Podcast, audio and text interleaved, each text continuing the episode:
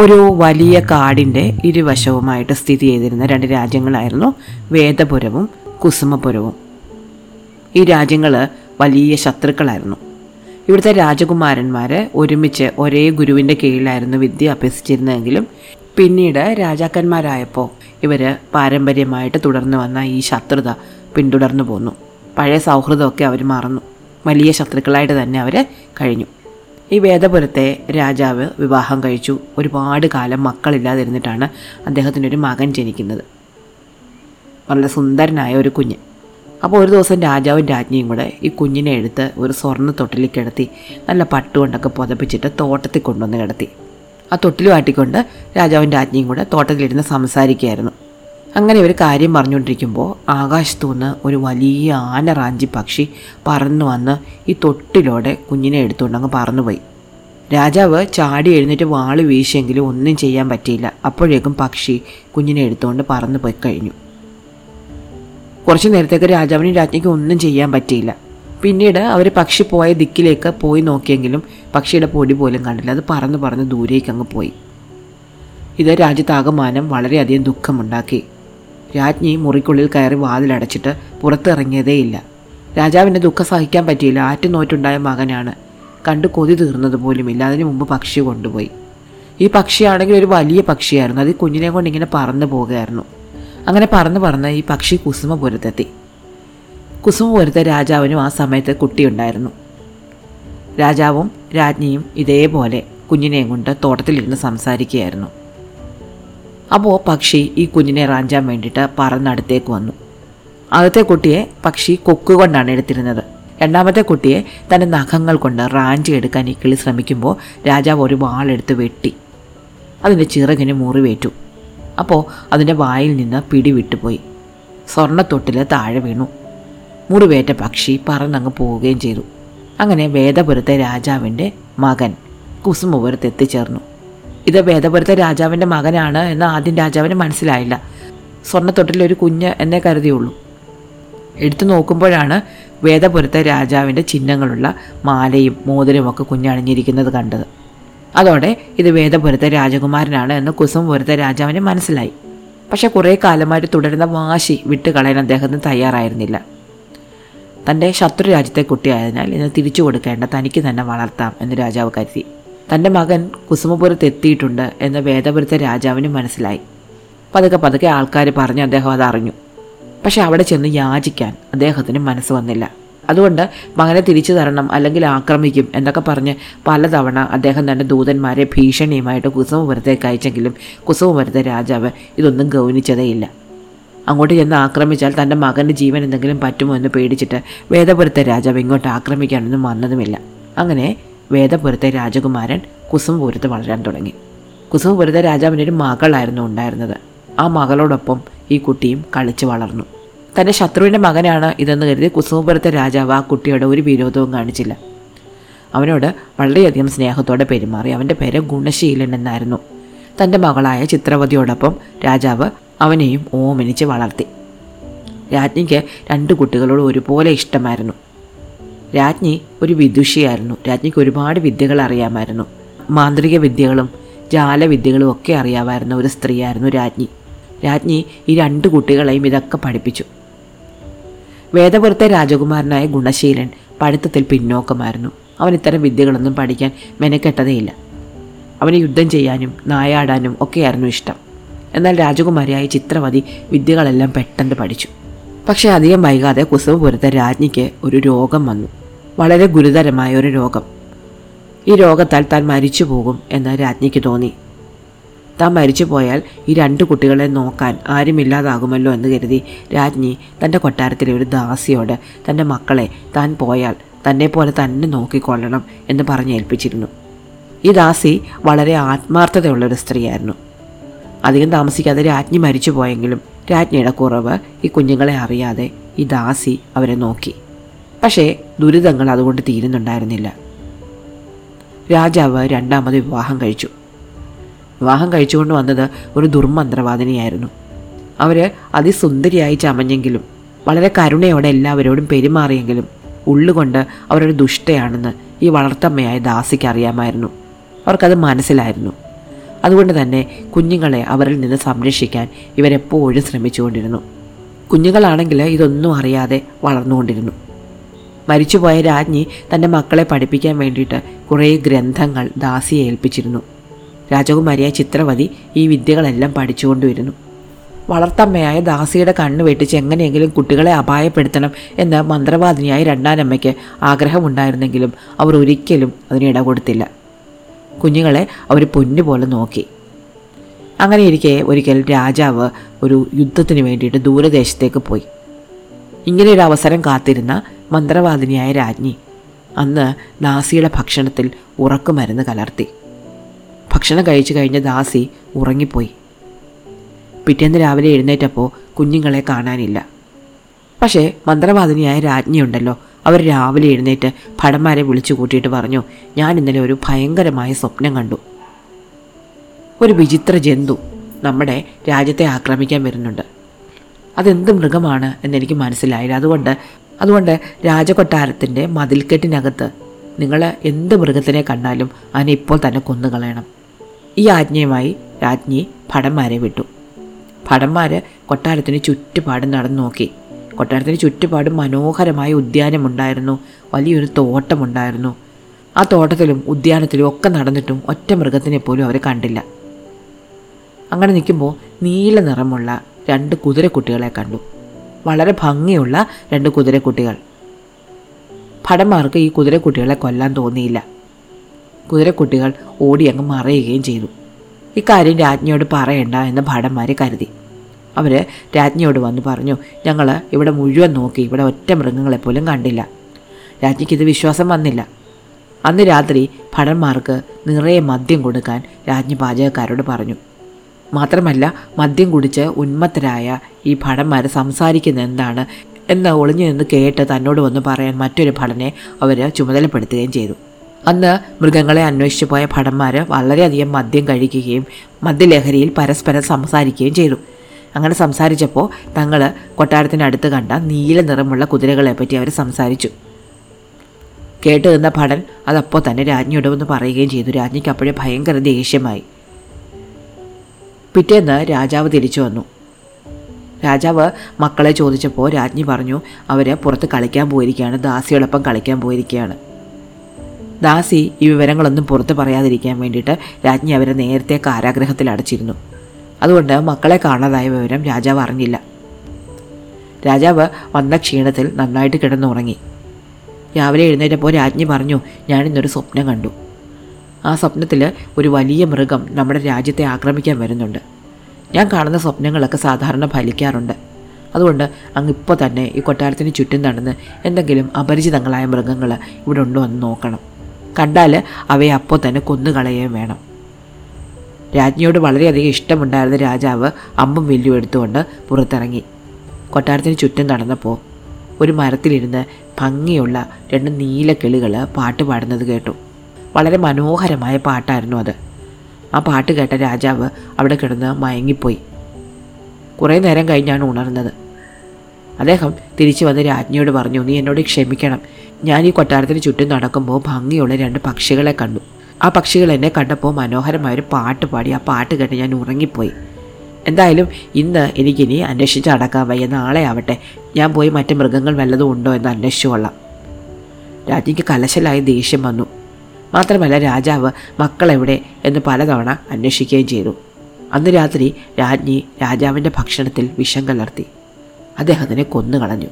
അങ്ങനെ കുസുമപുരം എന്ന രാജ്യം രാജ്ഞിക്ക് സ്വന്തമായി. രാജ്യം തന്റെ കയ്യിൽ കിട്ടിയതോടെ അവർ തന്റെ തനിനിറം പുറത്തെടുത്തു. അവർ പ്രജകളോട് വളരെയധികം ക്രൂരമായിട്ട് പെരുമാറി. പക്ഷേ തന്റെ കയ്യിൽ നിന്നും മന്ത്രശക്തി ഉപയോഗിച്ച് രക്ഷപ്പെട്ടു പോയ രാജകുമാരനെയും രാജകുമാരിയെയും എങ്ങനെയെങ്കിലും കണ്ടുപിടിക്കണം എന്ന് രാജ്ഞിക്ക് വളരെയധികം ആഗ്രഹമുണ്ടായിരുന്നു. തന്റെ മന്ത്രശക്തി അവരുടെ അടുത്ത് മാത്രമേ ഫലിക്കാതെ പോയിട്ടുള്ളൂ. അതുകൊണ്ട് തന്നെ അവർ തനിക്കൊരു ഭീഷണിയാണ് എന്ന് രാജ്ഞിക്ക് അറിയാമായിരുന്നു. അതുകൊണ്ട് കുട്ടികളെ കണ്ടുപിടിക്കാൻ രാജ്ഞി തന്നെ പോകാൻ തീരുമാനിച്ചു. അവർ രാജ്യത്തിന് ചുറ്റും വലിയൊരു മാന്ത്രിക വലയം ഉണ്ടാക്കി വെച്ചിട്ട് കുട്ടികളെ അന്വേഷിച്ചിറങ്ങി. മന്ത്രശക്തി കൊണ്ട് കുട്ടികൾ തന്നെക്കാൾ വളരെയധികം മുന്നേ രക്ഷപ്പെട്ടു പോകുന്നതായിട്ട് അവർക്ക് മനസ്സിലായി. അവർ കുട്ടികളെ പിന്തുടർന്നു. പക്ഷികളായി മാറിയ കുട്ടികൾ കാടും മേടും കടന്ന് മുന്നോട്ട് പോയിക്കൊണ്ടേയിരുന്നു. അവസാനം അവർ കടൽ തീരത്തെത്തി. രാജകുമാരിയാണ് മന്ത്രവിദ്യകളൊക്കെ ചെയ്യുന്നത്. രാജകുമാരൻ കൂട്ടുപോകുന്നതേ ഉള്ളൂ. അവന് മന്ത്രവിദ്യകളൊന്നും അറിഞ്ഞുകൂടാ. അതുകൊണ്ട് തന്നെ രാജകുമാരി വലിയൊരു തിമിംഗലമായിട്ട് കടലിനുള്ളിലേക്ക് പോയി. രാജകുമാരനെയും അവിടെ ഒരു മത്സ്യമാക്കി മാറ്റി. കടൽ തീരത്തെത്തിയ രാജ്ഞി ഒരു വലിയ സ്രാവായിട്ട് മാറിയിട്ട് തിമിംഗലത്തിനെ ആക്രമിക്കാൻ ചെന്നു. കടലിൽ വെച്ച് ഘോരമായ യുദ്ധം നടന്നു. പക്ഷെ ചെറിയ കുട്ടിയാണെങ്കിലും രാജകുമാരിയുടെ മന്ത്രശക്തി അപാരമായിരുന്നു. സ്രാവായി മാറിയ തന്റെ രണ്ടാനമ്മയെ തിമിംഗലത്തിന്റെ വേഷത്തിലായിരുന്ന രാജകുമാരി ഒരു വിധത്തിൽ കൊന്നു. പക്ഷേ അവൾക്ക് വളരെയധികം പരിക്ക് പറ്റിയിരുന്നു. അതുകൊണ്ട് കുറേ അധിക ദിവസം അവൾക്ക് വിശ്രമിക്കേണ്ടി വന്നു. അതിനുശേഷം അവൾ കരയിൽ കയറി. മനുഷ്യവേഷം ധരിച്ചു. തന്റെ കൂട്ടുകാരനായ ഗുണശീലനെയും കൊണ്ട് അവൾ തന്റെ രാജ്യത്തേക്ക് പോകാൻ തുടങ്ങി. ഘോരമായ യുദ്ധം അവളെ വല്ലാതെ തളർത്തിയിരുന്നു. അവൾക്ക് നടക്കാൻ പോലും വയ്യായിരുന്നു. എന്തായാലും അവർ നടന്നു നടന്ന് രാജ്യത്തിന്റെ അതിർത്തിയിലെത്തി. രാജ്യത്തിന്റെ അതിർത്തിയിലെത്തിയപ്പോൾ മന്ത്രവാദിനി അതിന് ചുറ്റും മാന്ത്രിക വലയം തീർത്തിരിക്കുന്ന അവൾക്ക് മനസ്സിലായി. രാജകുമാരി യാതൊരു കാരണവശാലും രാജ്യത്തിൽ കടക്കാതിരിക്കാനായിരുന്നു മന്ത്രവാദിനി ഈ മന്ത്രവിദ്യ ചെയ്തു വെച്ചിരുന്നത്. രാജ്യത്തിന് ചുറ്റും അങ്ങനെ ഒരു വലിയ വലയം തീർത്തിരുന്നു. പക്ഷെ രാജകുമാരൻ ഇത് കടന്നു പോകാൻ പറ്റുമായിരുന്നു. രാജകുമാരൻ അത് കടന്ന് അകത്ത് ചെന്ന് കൊട്ടാരത്തിൽ സിംഹാസനത്തിന് മേൽ അവർ വെച്ചിരിക്കുന്ന മന്ത്രവടി എടുത്ത് ഒടിച്ചു കളഞ്ഞാൽ മാത്രമേ രാജകുമാരിക്ക് അകത്തേക്ക് കടക്കാൻ പറ്റുകയുള്ളൂ. അതുകൊണ്ട് ചിത്രവതി രാജകുമാരനോട് പറഞ്ഞു നീ അകത്തേക്ക് നടന്നു പോകണം. നടന്നു നടന്നു പോകുമ്പോൾ നിനക്ക് വല്ലാതെ ദാഹിക്കും. പക്ഷെ എത്ര ദാഹിച്ചാലും നീ ഒരു തുള്ളി വെള്ളം പോലും കുടിക്കരുത്. നീ കൊട്ടാരത്തിനകത്ത് ചെന്ന് മന്ത്രവടി എടുത്ത് അത് ഒടിച്ചു കളഞ്ഞാൽ മാത്രമേ വെള്ളം കുടിക്കാവൂ. ഗുണശീല സമ്മതിച്ചു. അവൻ പറഞ്ഞു ദാ ഇവിടെ എന്നാൽ തന്നെ നമ്മുടെ കൊട്ടാരത്തിന്റെ കവാടം നമുക്ക് കാണാൻ പറ്റും. അധികം ദൂരമൊന്നുമില്ലല്ലോ. അത്ര ദൂരം നടക്കുന്നതിന് ഞാൻ എന്തിനാ വെള്ളം കുടിക്കുന്നത്? ഞാൻ പോയി പന്ത്രവണ്ടി എടുത്ത് ഒടിച്ച് കളയാം. അങ്ങനെ നിനക്കകത്ത് കയറാൻ പറ്റും. ഇതും പറഞ്ഞിട്ട് ഗുണശീലൻ മുന്നോട്ട് നടന്നു. ചിത്രവതി അവിടെ കാത്തിരുന്നു. നടന്നു തുടങ്ങിയപ്പോഴാണ് ഗുണശീലിന് മനസ്സിലായത് എത്ര നടന്നിട്ടും രാജ്യത്തിനടുത്തേക്ക് എത്തുന്നില്ല. ഇപ്പോഴെത്തി ഇപ്പോഴെത്തി എന്ന് തോന്നുന്നുണ്ട്. തൊട്ടടുത്താണ് എന്ന് തോന്നും കൈയൊന്ന് നീട്ടിയാൽ വാതിലിൽ തൊടാമെന്ന് തോന്നും. പക്ഷേ മുന്നോട്ട് നീങ്ങുന്നില്ല. അവൻ മണിക്കൂറുകളോളം നടന്നു. അവന്റെ കാലിന്റെ മുട്ടുകൾ വല്ലാതെ വേദനിച്ചു തുടങ്ങി. ദാഹിച്ച് തൊണ്ട വരളുന്നത് പോലെ തോന്നി. എന്നിട്ടും അവൻ ആഞ്ഞാഞ്ഞ് നടന്നുകൊണ്ടിരുന്നു. പക്ഷെ എത്ര നടന്നിട്ടും അവന് കുസുമപുരത്തിന്റെ കവാടത്തിലേക്ക് എത്താൻ പറ്റിയില്ല. അപ്പോൾ എവിടുന്ന് വെള്ളം ഒഴുകുന്ന ശബ്ദം കേട്ടു. ഒന്ന് നോക്കുമ്പോൾ ഒരു ചെറിയ അരുവി. ദാഹിച്ച് വല്ലാതെ വലഞ്ഞു പോയ അവൻ ചിത്രവതിക്ക് കൊടുത്ത വാക്ക് മറന്നുപോയി. അവൻ ഓടിച്ചെന്ന് വെള്ളം എടുത്തു കുടിച്ചു. അതോടെ അവൻ പഴയ കാര്യങ്ങളെല്ലാം മറന്നുപോയി. ഒറ്റ നിമിഷം കൊണ്ട് അവൻ വേദപുരത്ത് ചെന്ന് വീണു. വേദപുരത്തെ രാജാവ് തന്റെ മകനെ തിരിച്ചറിഞ്ഞു. രാജാവും രാജ്ഞിയും വളരെയധികം സന്തോഷത്തോടെ അവനെ തങ്ങളുടെ കൊട്ടാരത്തിലേക്ക് കൂട്ടിക്കൊണ്ടുപോയി. പിന്നീട് അവൻ അവിടെയാണ് വളർന്നത്.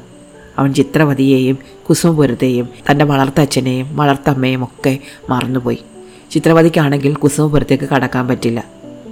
അവൾ തിരിച്ചു നടന്നു. നടന്ന് നടന്ന് നടന്ന് അവളൊരു ഗ്രാമത്തിലെത്തി. ഇരുട്ടാറായിരുന്നു. ഒരു പഴയ വീടിന്റെ വാതക്കൽ അവൾ ചെന്ന് മുട്ടി.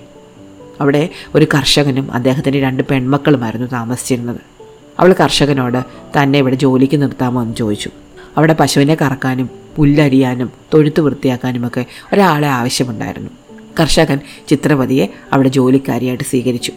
ഒരു പക്ഷേ തന്റെ പേര് തിരിച്ചറിഞ്ഞാൽ താനൊരു രാജകുമാരിയാണെന്ന് അറിഞ്ഞാൽ തനിക്ക് ജോലി കിട്ടാതെ പോകുമോ എന്ന് പേടിച്ച് അവൾ തന്റെ പേര് മാതങ്കി എന്നാണെന്നാണ് കർഷകനോട് പറഞ്ഞത്. അങ്ങനെ മാതങ്കി എന്ന പേരിൽ ചിത്രവതി ആ കർഷകന്റെ വീട്ടിൽ താമസമായി. വർഷങ്ങൾ കടന്നുപോയി.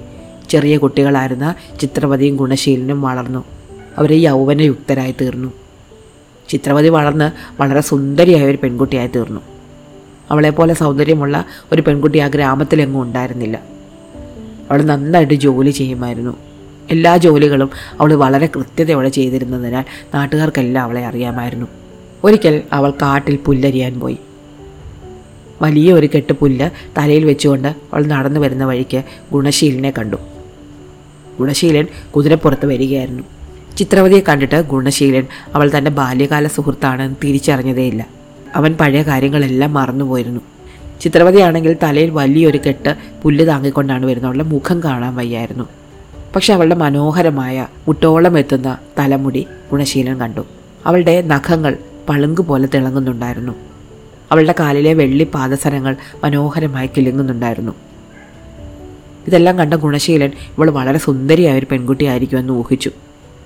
അവന് അവളെ വളരെയധികം ഇഷ്ടപ്പെട്ടു. ഇവളെ വിവാഹം കഴിച്ചാൽ എന്താ എന്ന് ഗുണശീലിന് തോന്നി. ഗുണശീലൻ അവളോട് രാജകൊട്ടാരത്തിലേക്ക് ദാസിയായി വരുന്നോ എന്ന് ചോദിച്ചു. അപ്പോൾ മാതങ്കി എന്ന പേരായ ചിത്രവതി പറഞ്ഞു ഞാൻ അങ്ങയുടെ കൂടെ വരണമെങ്കിൽ എനിക്ക് കുറേ ജോലി തീർക്കാനുണ്ട്. ആ ജോലി തീർക്കാൻ അങ്ങനെ സഹായിക്കുകയാണെങ്കിൽ ഞാൻ കൂടെ വരാം.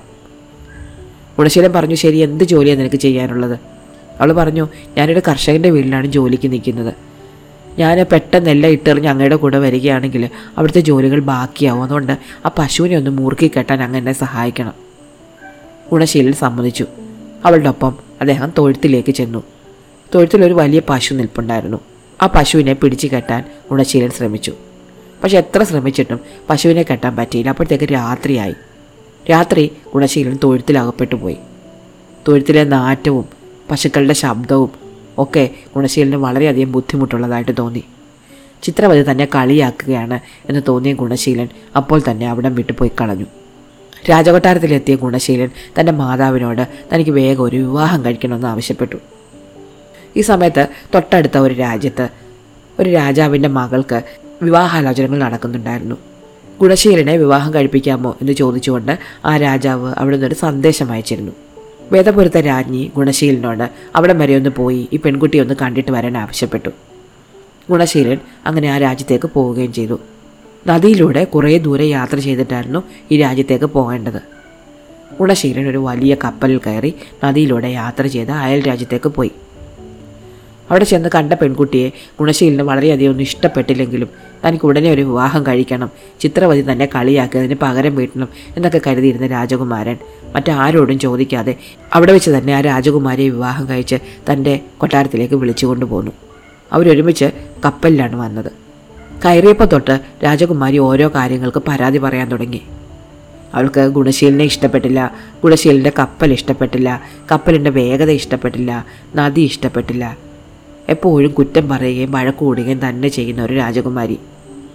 ഗുണശീലിന് വലിയ വിഷമം തോന്നിയെങ്കിലും ഗ്രാമത്തിൽ വെച്ച് തന്നെ കളിയാക്കിയ പെൺകുട്ടിയുടെ പകരം വീട്ടണം എന്ന ആഗ്രഹത്തിൽ ഇതെല്ലാം സഹിച്ചു.